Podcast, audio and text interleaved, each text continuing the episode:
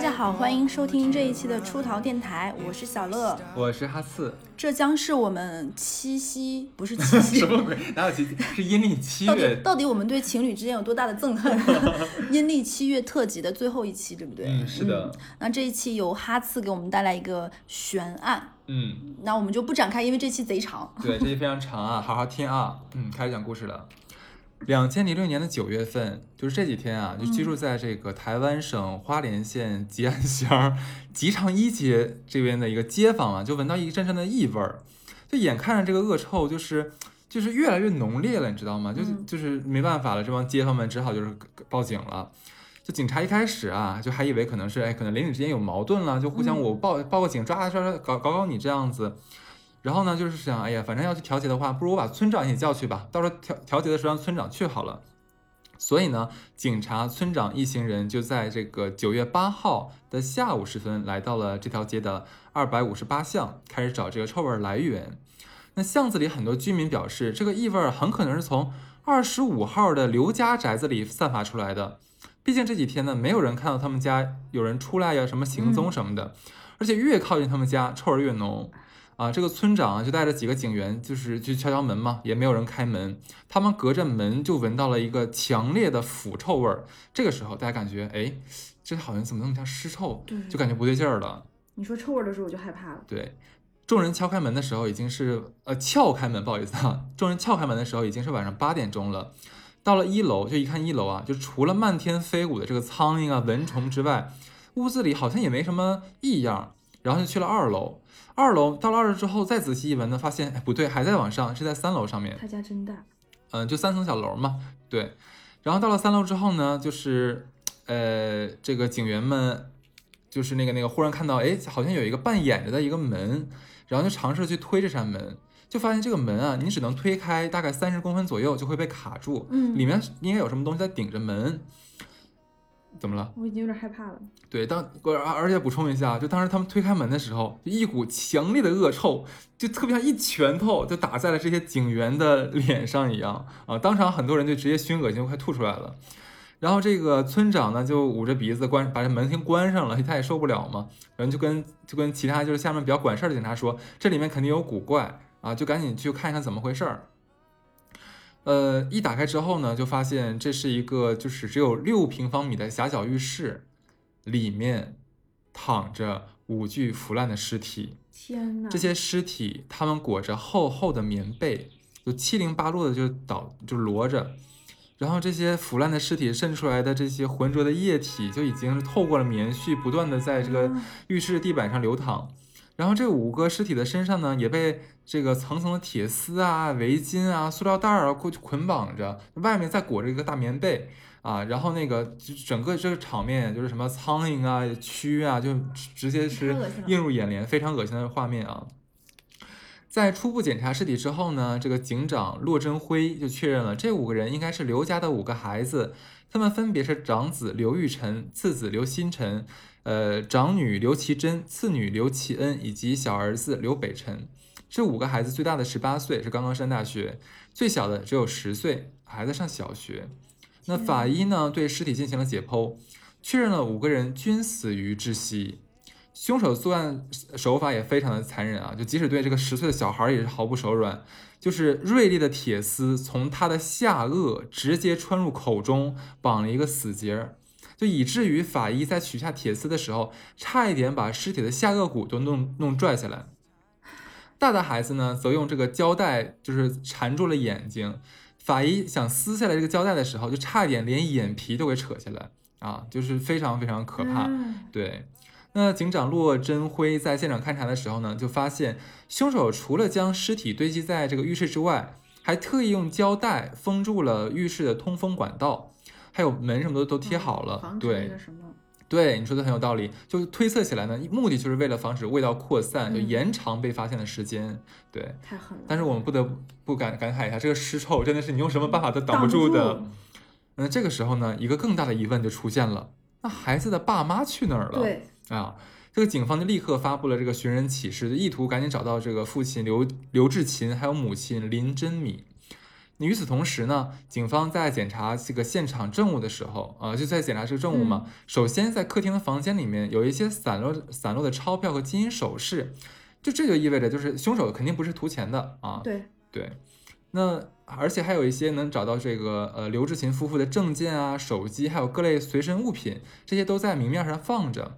那警察还在一楼的这个客厅茶几上发现了一张求救字条，上面写着二十五号，就二十五号就是他们叫刘家宅二十五号、嗯，遭控制中，孩子危急，请速报警 S O S。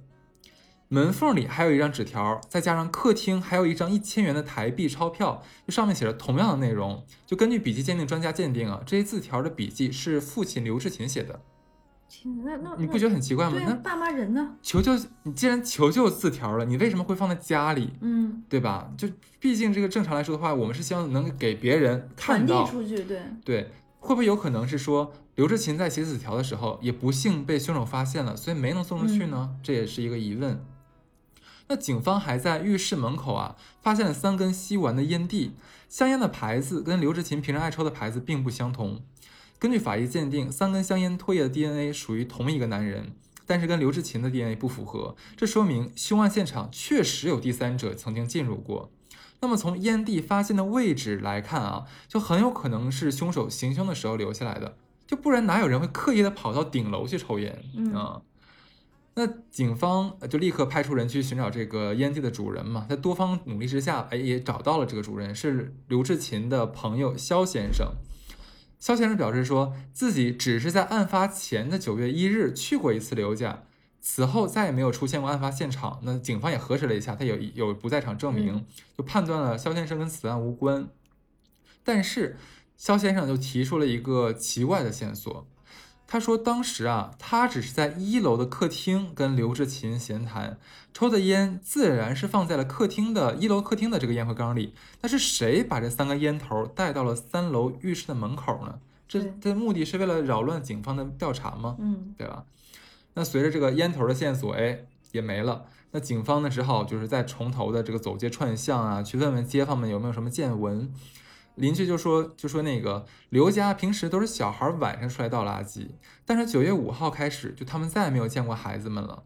那那一天出来倒垃圾的是刘志勤的太太林珍米，就警方推测九月五号可能就是刘家孩子遇害的时间。嗯，这个时候呢，就警方认为凶手很可能是熟人或者对这家人下了药，再加上凶手提前准备好了铁丝啊、胶带啊，就可以想象这绝对不是一次偶发的一个非常冲突的一个一个犯罪，它一定是精心策划的一起犯罪。嗯、那警方对这个尸体呢进行了非常详尽的药检，就是并没有发现什么任何安眠药啊或毒药成分，但是警方却在刘家搜出了鱼藤。这是啥？呃，这是一种就是麻醉性的植物，就是台湾原住民捕鱼的时候经常用的一种东西。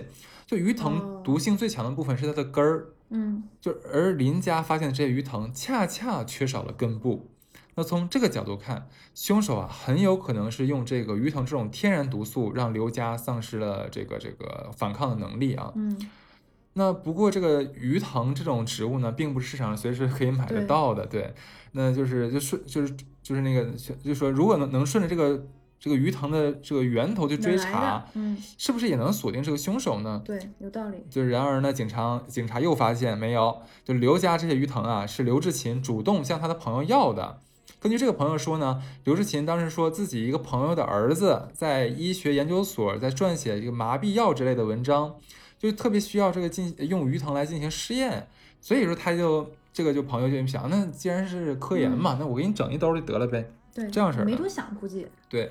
但是我们想，如果说这帮孩子吃了这个鱼藤，那是不是应该体内的查得到？可是刚才法医说体内没有任何毒素残留。嗯，对，那是因为就是这样的，就这种天然毒素进入身体之后，几天之内就会随着血液循环啊，就自动降解成无害的物质了，所以没有办法来就是查得到。这挺厉害。嗯，好，那么接下来说更更让人离奇的一点是，警方确认。五个孩子的死死亡时间不是同一天。大儿子刘玉晨是最先死亡的，因为他九月四号本来要去台北的大学念书，但是学校表示没有见过他。第二个死去的是小儿子刘北辰，他是在就是当就是也是九月四号的中午，他被迷晕后杀害的。第三个呢是正在读高中的这个老二刘希晨，就是也是九月四号晚上放学回家被杀死的。因为当天呢就是高中的老师见他没有来上学嘛，就打电话给家给他家里面问，哎，什么情况呀？接电话的是他妈妈林真米，她说儿子生病卧床在家，需要休息一段时间，所以她给儿子请了一周的假。那家长都这么说了，对，老师也老师不能再问了， 对, 对没必要了。剩下两个女孩呢是在兄弟们惨死之后的第二天九月五号，她们还上了学，小女儿甚至还帮这个弟弟又去跟老师去请了个假，但殊不知她弟弟早就死了，但她不知道而已。晚上放学之后回家，他俩遇害的。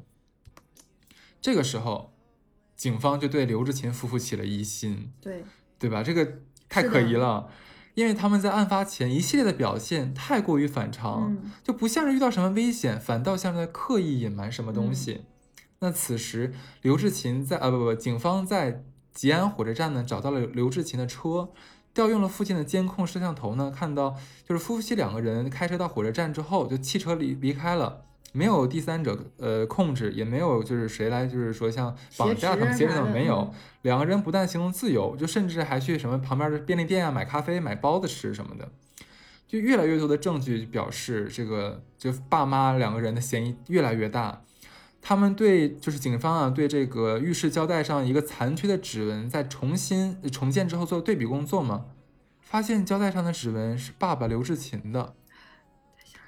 走访花莲各大超市，警方也确认了捆绑孩子的胶布、剪刀、绳子、尖嘴钳、铁丝等等等等都是妈妈林真米采购的。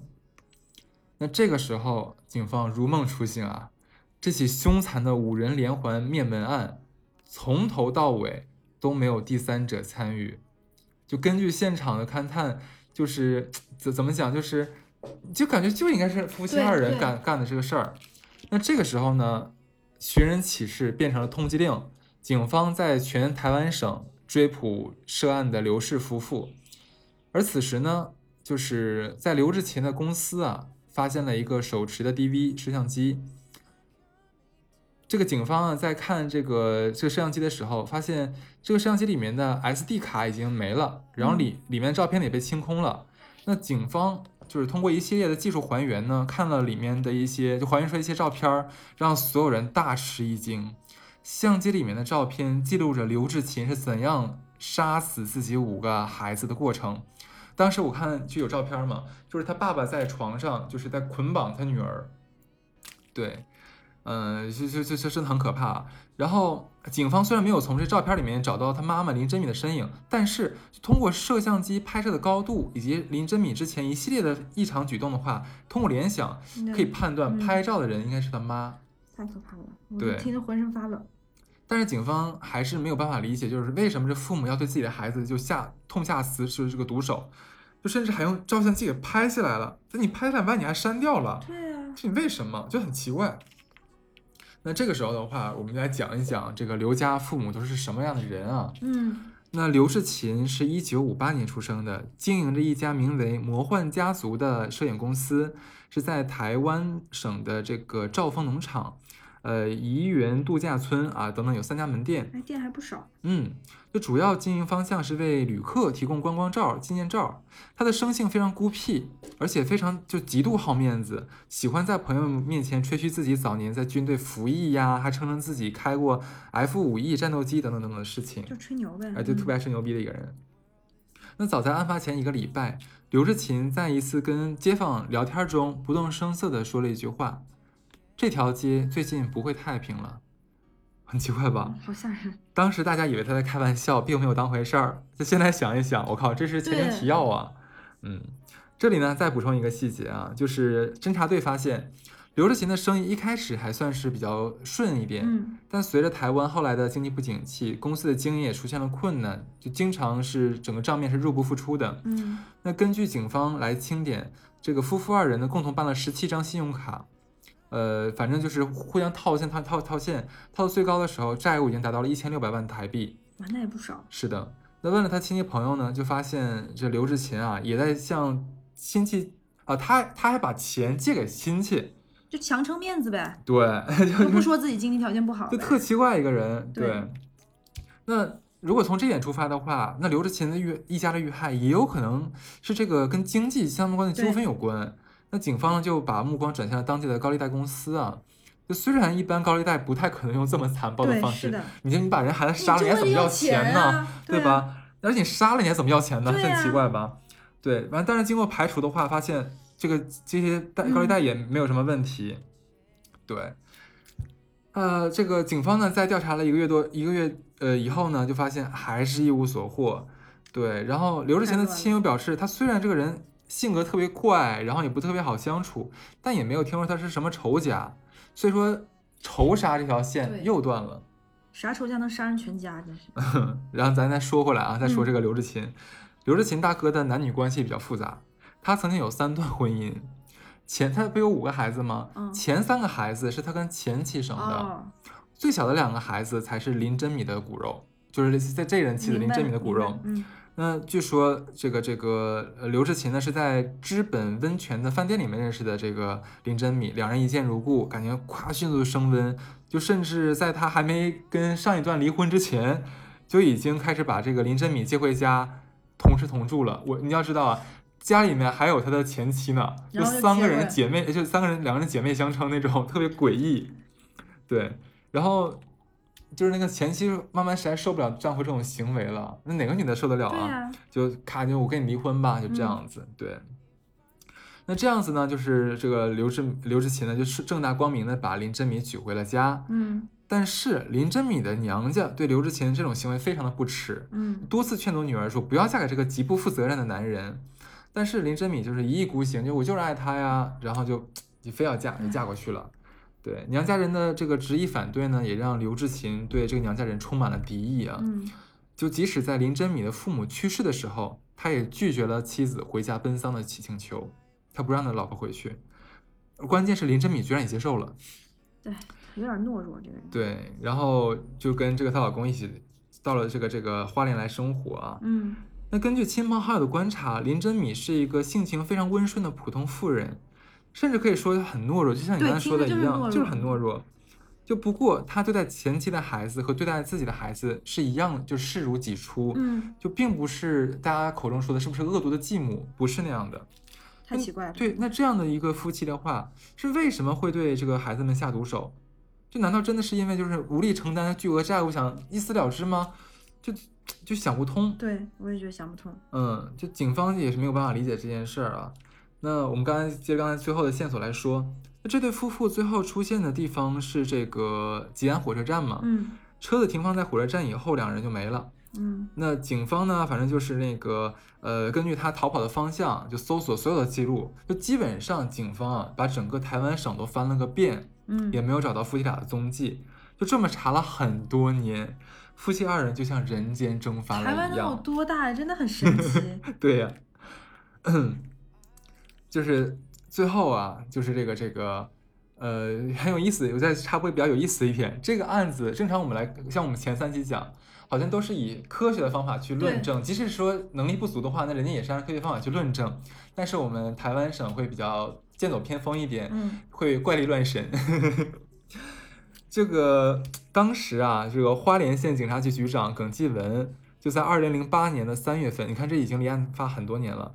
就亲自出现了这个案发现场。他干啥了？他想与鬼魂对话，他希望能找到此这个命案的真相。他真的是警察局局长。是的，然后当然是什么都查不到了呀。然后出来之后还大病了一周。有点搞笑。对，哎呀，不，没有没完呢，还有呢。对，这个警长骆真辉啊，就是平时经常去这个宫庙里面参拜，宫庙里有一位道长，就神秘兮兮的说。说你的，你有一个女人的鬼魂一直在你的背后，哎，这个女的个子不高，戴着眼镜，就很客气的站在宫跟宫庙之外。那林志辉心想说，哎呀，那这不就林珍米吗？嗯，就赶紧拿出照片给道长看，道长说，哎，就她呀，啊，然后说，难道林珍米真的死了吗？然后这个骆警长就请这个法师做法，向向这个林珍米的鬼魂询问一下这个案情是怎么回事。鬼魂鬼魂表示。这是报纸报的啊！鬼魂表示，在丈夫刘志勤动手杀人的时候，轮到自己亲生的骨肉，两个人发生了争执。刘志勤坚决要斩草除根，所以才会出现第一天死的是前妻生的三个孩子，而他自己的孩子是第二天才死。然后这个洛振辉连忙问他说，那你现在身在何处？他说，鬼魂说，我死在了一个公墓的附近。对，还带推理的这个这个这个这个法师，就就就就就很好笑啊。对啊，然后这帮警察真是按照这个所谓鬼魂的证词方向去去寻找了。对、嗯、在二零一五年的六月十号，警方在花莲慈云山公墓附近就进行大规模的挖掘，就真的发现了两具完整的尸骨、呃、啊。除此之外呢，警方还在散散现场找到了散落的几双鞋子啊，一些破碎的衣服，几个农药罐子，还有一些食用的罐头。根据法医初步的判断，现场的尸骨属于一男一女，死亡时间也起码五年了。呃，罐头呢，有的是打开，有的是没打开，生产日期为二零零六年。那他们就是对这个尸骨进行进一步的检测嘛，嗯、就发现这就是失踪多年的刘志勤夫妇。这也太，我都不知道说啥好了。嗯。由于死亡的年代呢过于久远了，嗯，就法医呢也没有办法去考证真正正正正真正死因，但是根据警方在现场发现的几个打开农药罐来判断，那他们很有可能是喝农药服毒自尽的。嗯，他们服尸的地方这一点很有趣啊，他们服尸就是死的地方，距离他们的家只有两公里，想不到吧？离家非常近，是个小山坡。就站在稍微高一点的地方，就直接能看着他的家。就怎么听你想说什么吗？我一会儿就在一起跟你讲。我觉得他就是很奇怪，就是你你先说。对，那这个案子基本上就已经完成完完结了。那么警方也、嗯、反正下了结论，就是说那一定是他夫妇二人杀了孩子们啊、嗯，这样子。基本上我就把这个案子整体讲了一下。但是就是虽然说警方已经判定父母是杀孩子的凶手了。但是其实有很多地方，就我们听下来也会觉得就很匪夷所思，就不太能理解这个事儿，对吧？就首先是动机问题，那刘氏夫妇之所以痛下痛下这个毒手，难道真的是主要因为这个外债吗？对吧？就那杀孩子有什么用呢？有外债，我不能懂。对对啊，就就很奇怪。那第二点的话，就如果说真的是对世间再无留恋了，那你又何必再大费周章先杀自己的孩子，然后再逃到深山老林里面自杀，对吧？这就就就觉得很奇怪。就然后呢，现场你看，现场我不知道你还记不记得，是好像被故意布阵了一下，烟头放到了三楼，嗯，对，然后什么东西什么东西的障眼法，还有一些啊，对，你既然说是已经，哎，还留了求救纸条，你记得吗？对，你既然已经是自杀了。还想就是想自己就一家人赴死了，那你干嘛要搞这些情节呢？对，就不能理解。然后呢，就是说，呃，夫妻二人的死亡也是疑点重重。就是你刚刚也讲了，因为年代太过久远，当时的技术可能达不到，所以二人的死因是不可考的。那就是警方直接从身身边的这个什么农药罐啊，就判断两人一定是服毒自尽的。其实我们感觉这样很武断，对对。当然就这些疑点呢也只是停留在这个都市传说上面啊。那警方反正已经已经这么说了，然后因为警方也会有些证据它是不能暴露的，嗯，对，所以我们也没有办法得到一个真正的一个一个一个情况。对，反正基本上吧，基本上这个案子大概就这样子的。如果再补充一点的话，就是刘志勤这个人的性格很偏执，对，他的性格很很诡异很怪异，就是包括控制狂，包括说非常的要面子、嗯、包括说非常的做事，就是他的其实他跟别人的关系你不能说不好，但是他很难跟别人变成好的关系，对对对，等等等等吧。但也有人揣测说是不是他是一个心理障碍患者，他真正可能有一天到了一根弦崩断的时候，他就做了这么极端的事情。听完我就觉得这个案子和我们之前讲的三个案子都不太一样，对吧？就首先我我先讲一个我听起来我最大的疑惑是，嗯，就是嗯，因为所有的证据基本上指向是这对夫妻，嗯，就是刘那个刘刘志勤刘志勤和这个林真米杀死的，但是他俩的尸体是被谁埋的呢？哎，说得很好，对，我这点我就没有懂。那那他对啊，就就感觉好像一切证据都摆在明面上，哦，弄成了他们俩好像是服毒自尽一样，嗯，那他俩的尸体是在公墓被人埋了的，那是谁埋的他们俩呢？还有一点我又觉得很奇怪的一点就是。他们两个，就我刚才不是说嘛，台湾省有多大？对，两个人逃了那么久，没有人发现，最后尸体发现距离家里两公里附近的地方，很奇怪。对啊，按道理来说尤其是乡下其实都是人生人不生地不熟的，就熟人大家都认识，对吧？那怎么能够两个人在这附近没被人发现认出来，而且没有过了很多年多到这边的邻里街坊忘了这两个，这毕竟是这么大的案子，天天报纸上登。是的，我也觉得不可能，不可思议。还有一点我觉得挺奇怪，就是所有人的描述都说这个刘志勤很奇怪，对不对、嗯、是一个生性非常的就是古怪的人，包括好色的人、嗯、包括是一个嘴硬的人，吹牛的人、嗯、但是所有人基本上众口一致是说他老婆就是这个林珍米，就是他这个后面的就是娶的妻子是一个懦弱贤惠，并且对待非自己生的三个孩子也是视如己出的。嗯，那她怎么能做到拿着摄像机记录自己老公？这一点也是让我非常觉得匪夷所思的一点。既然说像我们刚才讲的说、嗯、假如真的是因为欠债无力偿还了，一家人想一起赴死了结这一切的那个孽缘，那你没必要拍照片吧？你拍完照片反正都要死、啊、你给谁看呢？是啊，可是你拍完照片之后你为什么还要删掉呢？对啊，这让很不解的问题。你再一个就是说，就刚才像你刚才小乐刚才讲一个问题是，毕竟死的两个孩子是林珍米亲生的。对啊，正常我们来讲的话，母亲不太，即使说再再懦弱，但是为母则刚嘛、啊、你要是动我，你动我打我可以，但你要打我的孩子杀我孩子，那我跟你拼了命。嗯，这让我很不能理解这一点。他俩是嗑药了吗？也不是吧，不知道。而且后面还能非常正常的去什么火车站。我怀疑那个就是那个鱼鱼藤根是他俩自己吃了，吃嗨了。吃惯了，我觉得。而且我觉得这个前面很奇怪，就这男的有很多事情我都觉得不可思议，包括他撒谎要鱼藤。先不说这鱼藤到底是不是他用的，就逻辑还挺挺清晰，说什么别人写论文要麻醉的，要点鱼藤。对。跟街街坊邻居说说什么这事要发生大事儿。对。你你会觉得他这些仪式感非常莫，如果他真的要弄一个什么轰动的大事儿。那其实有更多的方式，嗯，包括他家那个求救信号又是啥，我也不懂。而且写了三张，在不同的全在一楼，但在不同的地方，而且有一张甚至写到钱上面，就是说他种种的行为就很诡异。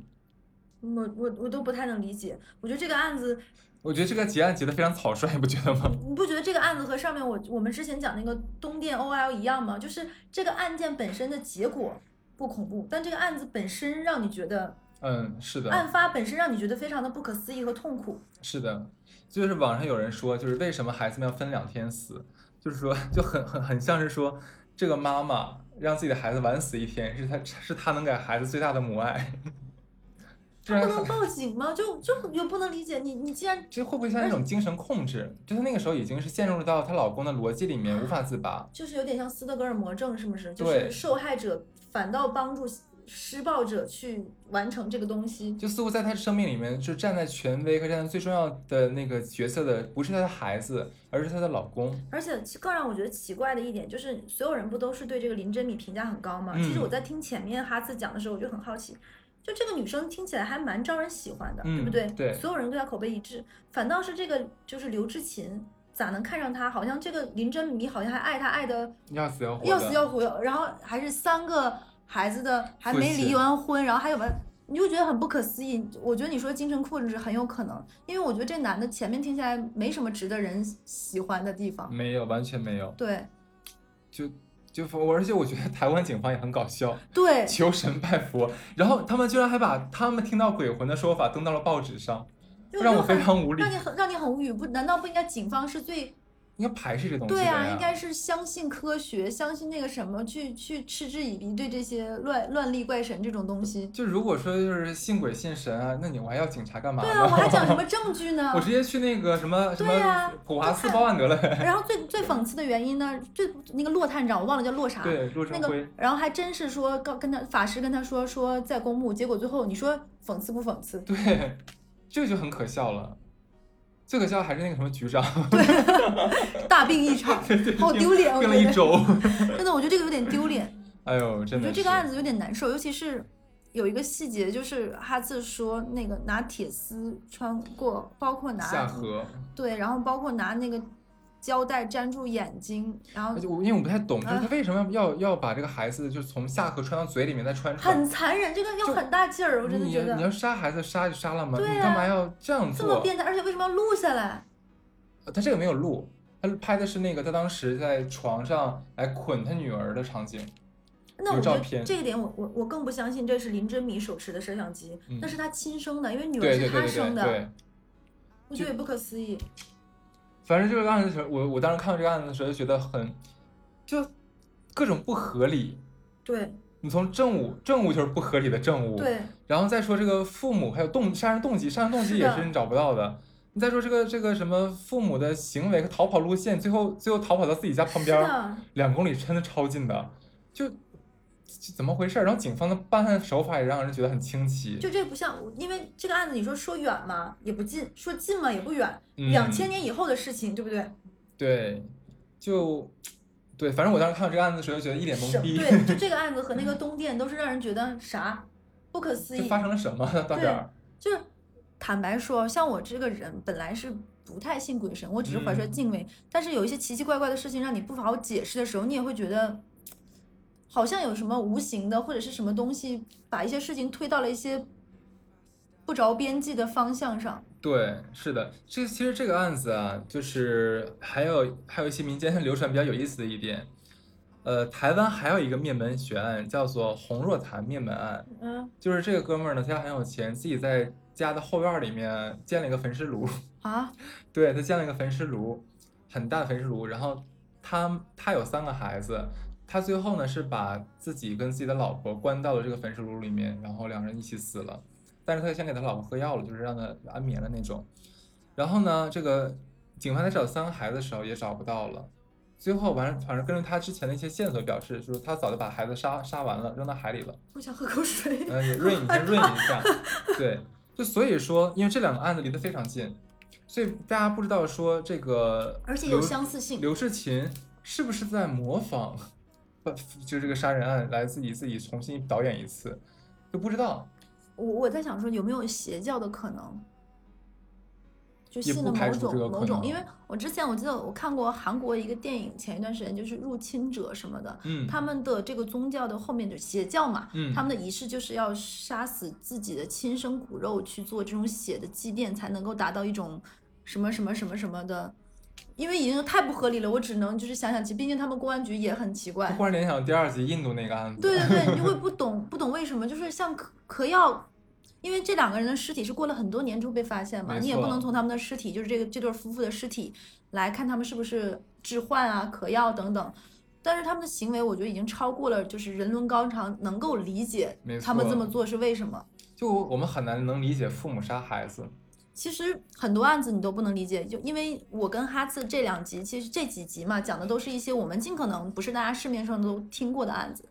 其实有很多案子，我觉得我也不能理解，比如说那个 Hello Kitty 香港那个，嗯呃、那个太那个我没有办法讲，那个就提我都不想提，那个真的太恐怖，你也会觉得怎么能有人做出这么残残忍到，对对，我不能理解，对，我觉得那真的太可怖。就是还有就是那个南大的那个案子，我觉得也很恐怖，嗯、就是包括这个凶手的冷静，千刀万剐那个是，对，就这个凶手的冷静和变态，你也觉得不可思议。是的。就好像真的我们俩在寻找这个这个素材的时候，我们俩真的是熬夜看了好多案子，而且我看到会睡不着觉，我就很害怕。哎、你知道我的我的想法是，他妈居然有这么多案子，你知道吗？对，太多了，我都不知道一些。就搜悬案几个字，就会能会有很多很多。其实你知道，我本来呃，我最后一期想讲的就是高潮一点，我没有想讲台湾这个台湾案子，跟你做第一期绿豆不是不是那个青蛙呵呵青蛙少年杀人事件有点像。嗯，青蛙少年不是韩国三大悬案之首吗？嗯，我讲的这个台呃台湾花莲五子命案，其实也是台湾悬案之首，所以说给你来个呼应吧。我们第一次讲了五个小孩的趋势，最后一期也是。我对我当时本来其实找了另外一个故事，它是泰国的。泰国当时有一个叫做达拉村，咋了？他那边也曾经也是一起灭门案，但是这个灭门案呢是跟跟鬼神相关，他是说一家人被那个下了降头，然后导致了灭门，然后是非常惨。他那个宅子后来变成很有名的凶宅，所以达拉村是整个泰国最凶的地方。就是你去泰国的话，你只要一搜索，谷歌一搜索，就是泰国哪里最凶，哪里闹鬼最最最厉害。谁搜这个？对，然后现在叫达拉乐园。为什么？好多人去了，我跟你讲。啊，就是探探险，因为说那个老宅子啊，就每天晚上还是有各种可怕的人影，哦，就是有一些对于这种东西很猎奇的人。嗯，对，就什么凶宅探险啊，他们都爱去玩。我这里不提名字，他们说新加坡最大的赌城的那个酒店的顶楼赌场也是非常船是吧？对，也是非常凶的地方。好像建那个船就是因为为了某些事情。对，嗯、我我不行，我这一期真的特别特别冷，跟你讲的就很害怕。对，这一期的话，其实我们整个阴历七月份的这个呃探案特辑啊，真实案件特辑也就讲完了。对对啊，包括第一期的这个青蛙少年杀人事件，我们看了一下韩国在一九九七年的时候，这个警力是多么的 low， 对对吧？那第二个的话，我们讲了一个应该是算全网第一个。我觉得最吓人的是你讲的这两个，真的是吗？嗯，这是个印度那个一家十一口全部丧命，嗯、然后十。十个人还吊着这个啊，那真的很恐怖。嗯，第三个的话是小乐讲的这个日本的东电 O L， 就是让你觉得就很冲击，就 就, 就王德发，就王德博的发，这是什么情况？就莫名其妙，简直就是，对，这是这是很冲突的事情。然后最后一个的话，我们也讲了，算是我国一个比较比较离奇的一个案子。对，基本上我觉得我们还蛮用心的给大家准备这四期。我觉得应该有我们的听众可能是之前没有想过，我们会突然。变了个风格讲这个，估计会害怕。好几个人其实在那个评论里面留言说，哎呀什么风格转换的很成功，亲，我们没有风格转换，我们只是给你做了一个特辑而已。但我觉得真的真的有可能会有听众之前一直听我们比较温情的或者是有趣的、嗯、会有点害怕，是有可能。对，那这期其实就可以这样了，让大家好好缓一缓。对，对对，后面的话我们就还是回归到我们正常开心快乐的出逃电台的小节目了。是的，那那这一期就冷冷的到这里。好的，七月拜拜，拜拜。That it is